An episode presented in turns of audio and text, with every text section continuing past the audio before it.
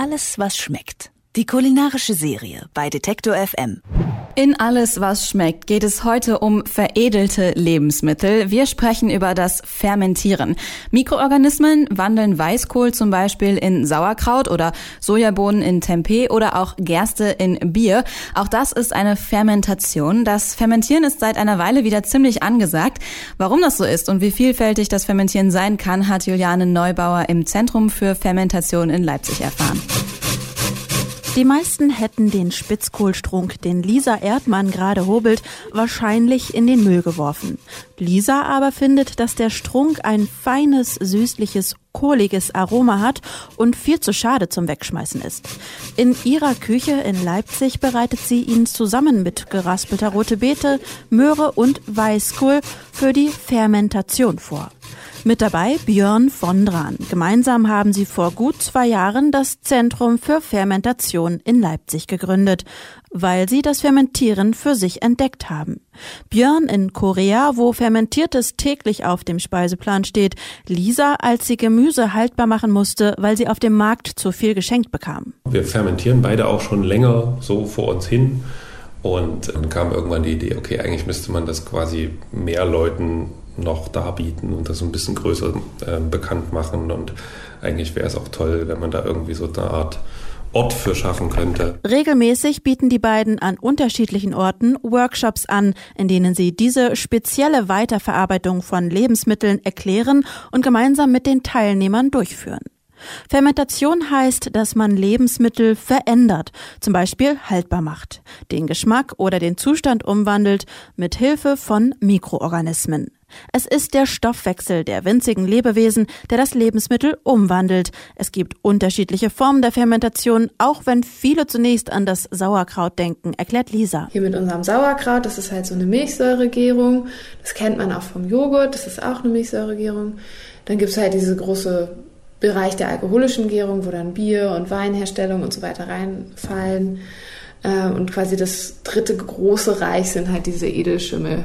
Fermentation. Schon die alten Ägypter sollen eher aus Versehen fermentierte Lebensmittel gegessen haben.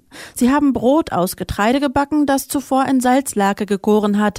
Das Sauerteigbrot schmeckte schließlich intensiver, war länger haltbar und bekömmlicher.